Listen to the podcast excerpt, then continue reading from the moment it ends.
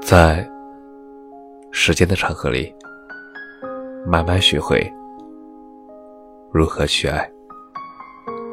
大家晚上好，我是深夜治愈师，则是每晚伴你入眠。更多精彩，尽在公众号“深夜治愈师”。小孩子才互删。成年人都是不再联系。宫崎骏说：“人生就是一列开往坟墓的列车，路途上会有很多站，很难有人可以自始至终的陪你走下去。当陪你走的人要下车的时候，即使不舍，也该心存感激。”然后挥手道别。我删过一个很好的朋友，后来他跟我说，他发现我删他的时候，说特别的恨我。后来我们就再也回不到以前了。想想自他离开以后，我再也没有遇到那么知心的朋友了。很好的朋友，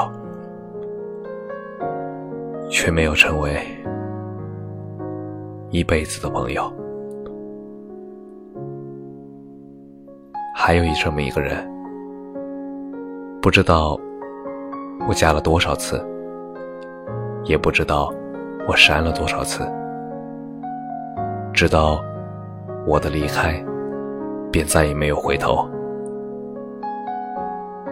我可以走九十九步去爱你，也可以退一万步，永远的离开。微信通讯录的删除，不是为了能够放下，也不是为了能够证明能够放下，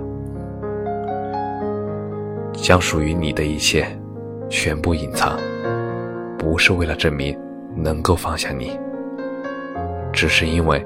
不能够放下，而却不想让你徒增烦恼。人可以自私，但对一个真心爱的人，却无法自私。要在黑夜中经历多少次的辗转反侧，才能够渐渐装出来？不在乎，也许。只有自己才知道。也许，微信通讯录里的你，只是为了证明自己曾经刻骨铭心的爱过一个人，也刻骨铭心的在乎过一个人。即使当时不被祝福，不被看好。加了微信的，不一定会是好友，而每天关注的，可能就是放不下吧。别人都说，忘记一个人需要七到八年，可是为什么十年之后，想起曾经那个他，还是会伤心一整晚？感谢你的收听，晚安。